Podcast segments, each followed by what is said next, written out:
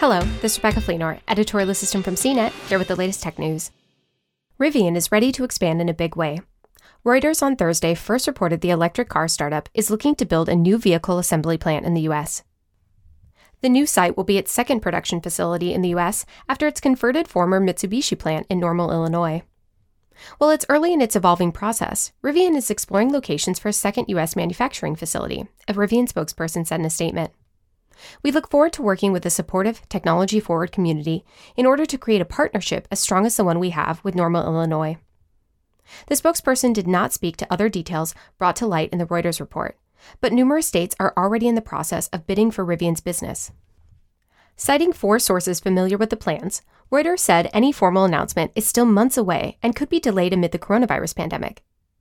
The site will reportedly require 2,000 acres of land to one day produce EVs and battery cells for the startup carmaker.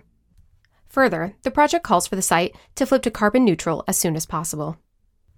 It's unclear if the new production site will complement the existing lines tooled for production in Illinois, or if this expansion means additional vehicles from the relatively young startup. Rivian recently again delayed deliveries of its R1T electric pickup and the R1S electric SUV from July to September and later this fall, respectively. The firm's also busy churning out electric delivery vans for one of its largest investors, Amazon. For more of the latest tech news, visit cnet.com.